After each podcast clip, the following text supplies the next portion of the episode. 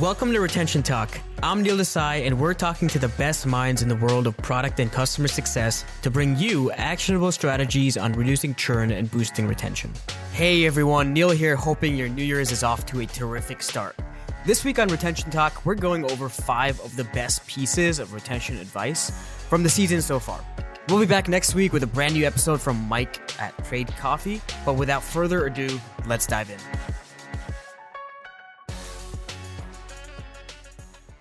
First, we look back at our first episode with Oscar of Framer. His advice was to have an outcome focused product roadmap. Rather than worry about different features and capabilities, Oscar described how the entire company was aligned about segmenting their buyer personas and the outcomes that they were working towards.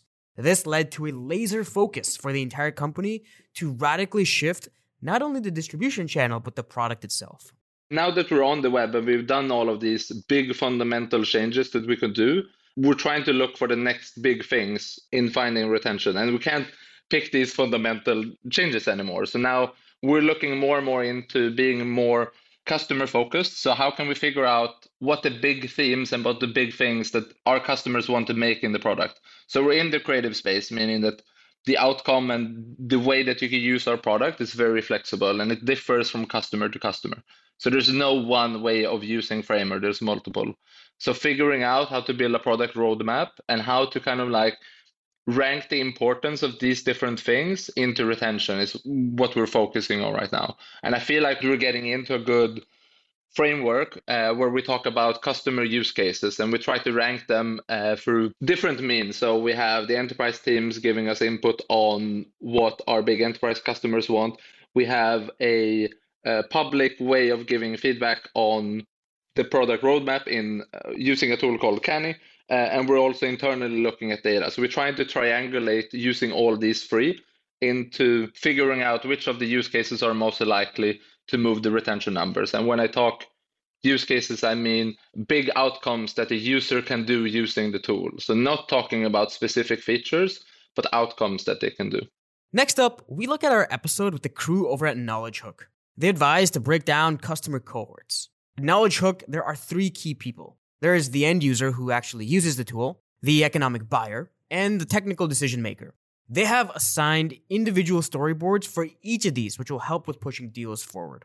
Additionally, they have created story cards for each team on customer success so that they know the journey for teachers and district leaders.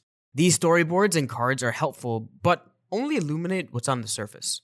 They still double click into individuals to understand common bottlenecks in the customer experience. We have two things. We have um, internal tools. A lot of this is all vertically integrated. But what we start off before the data, what we start off is with our storyboards around our key stakeholders. In B2B sales, as you know, um, in district, it's very similar to district sales. You have three people. You have the end user who ends up using the tool that your organization procures, and you have the economic buyer and the technical decision maker. So we have these detailed storyboards of what is their journey. And the journey is not just about their journey through knowledge, but their journey in general. Um, what are their peaks and lows in their experiences? What are the problems that they're facing? And then through that storyboard, there enters knowledge at certain parts of the journey. And this is not just the journey of the product, but their buyer's journey as well. We are very, very, I don't know what the right word is, but obsessed around like understanding that journey uh, we have story cards that we've created, especially during remote culture that we're shipping out. But each team on customer success knows the journey for teachers, for district leaders. And then from there, what we're tracking is in terms of data, it's like what are some of the metrics that we have because a lot of our tools are online a lot of these experiences so a lot of it's trackable for each of these touch points the knowledge plays a role in their journey you know, especially the online touch points. Obviously, there's there's offline parts that are captured in these storyboards, but the online parts, we have cohort uh, data points, so we can see, you know, where there might be a conversion issue, where there might be a bottleneck, and we have also rituals. Once we have that data, once you see the bottlenecks, a lot of the teams just sort of work together to to, to double click in there and, and really really see if there's something about the experience. And often it's always the same suspects, right? we either didn't understand what was going on in the customer's head in that part of the journey and we were too preoccupied with like us trying to achieve a certain outcome and so when you double click you can see either like something that needs to be upgraded to sort of honor the journey of the customer and, and as chad said like what value are we demonstrating at this stage uh, to make it as frictionless as possible. And we use data that way, and we find that it's been helpful. Next, Roman over at Beatport told us that retention starts with onboarding. Before retaining a customer, you have to instill the value that your product provides. At first, retention will seem all over the map, but this is no cause to panic. Over time, as you improve your product and connect the dots to the needs of your customers, numbers will naturally start to normalize. The best thing you can do upfront is to ensure that your onboarding is in a good place. Check with your team weekly and ensure that the tweaks, large or small, are affecting the numbers you are tracking. I would say that before retain, retaining customer, uh, the most important is to onboarding them and to get the maximum of them into your subscription plan or your subscription model because what we have seen is by multiplying the platform by having a dj web app which is super accessible we onboard way more people of course some of them will churn because of the, as you said, the volatility of the product. We are also addressing a really young demographic, uh, which people between um, 20 and 30 years old. So they might, you know, go on and off depending on their income. They don't have yet uh, a solid income. So I think before going into full retention mode, the first things you have to solve is to onboard a maximum of users. And then for us, once we have onboarded so many users, we could focus on, on retention and uh, optimize the retention side of things. So I wouldn't freak out too much at the beginning if you have a lot of churn rate because over time it's going to improve as you make your product corresponding to the needs of your customers. So I would rather put it on the product side and understanding your customer needs. And then in terms of retention, I think you learn and everybody's learning with the subscription model over time how to uh, retain your customer. But something which is really important is to, on a weekly basis, look at what's going on, at least on a weekly basis. I think it has been key for us than even looking at a monthly basis or quarter basis. Just, just check constantly your product to see the small action you are doing right, the small promotion for example, we tested uh, sending a newsletter which is highlight your stats, your personal stats. So, for example, oh, you you stream 1,000 songs, you stream two hours of music, and you listen to 24 journals out of your our 32 journals. Those kind of things you can, when you launch that, if you look at a weekly base, you can see if it has an impact on your retention. So it's important to constantly look at it. Let's take it back to our episode with Oscar.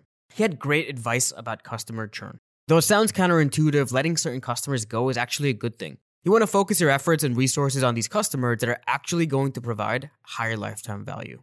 We did this by fundamentally looking at what do we think, which use cases and what problems for the customers do we think we're best aligned up to solve. And sadly, during this period of time, there's been a few hard discussions where we've had to let some of the bigger enterprise customers and, and some of the customers that were bought into something that we didn't think that we could solve, we had to let them churn basically and bet on other ones with the promised future that we would be able to attract more customers and we would be able to solve the need that they had in a better way. Lastly, let's look at our conversation with Kelly at CompanyCam. Kelly advised to have a cross functional approach. Above everything else, Connecting different teams and having a cross functional approach is crucial to retention, and it shouldn't just be customer success. Aligning everyone from sales, marketing, and even product gives CompanyCam a holistic approach to making sure customers succeed. One thing that we really do, and everybody should do, is we have like cross functional teams, right? And one of them, we call it like an activation retention team, so that they really just focus on like, you know, retention. So it's not just customer success sitting in that meeting. It's our marketing team. Product person might go to that meeting occasionally, and really what they're doing is strategizing around ways that we can get in front of retention. So we have those meetings like it's it's almost like you know we have a typical org chart at CompanyCam where you know you're you're in sales you're in marketing or whatever but some, a lot of people's like identities at the company are these teams. Like this is my job. My job is to collaborate with this team and to make retention better although they may like functionally be managed by somebody else. So that we've started doing that maybe a year ago. We haven't been doing it that long but we've been noticing a lot of good success by doing that and, and really working like cross departmental with uh, our teams on retention specifically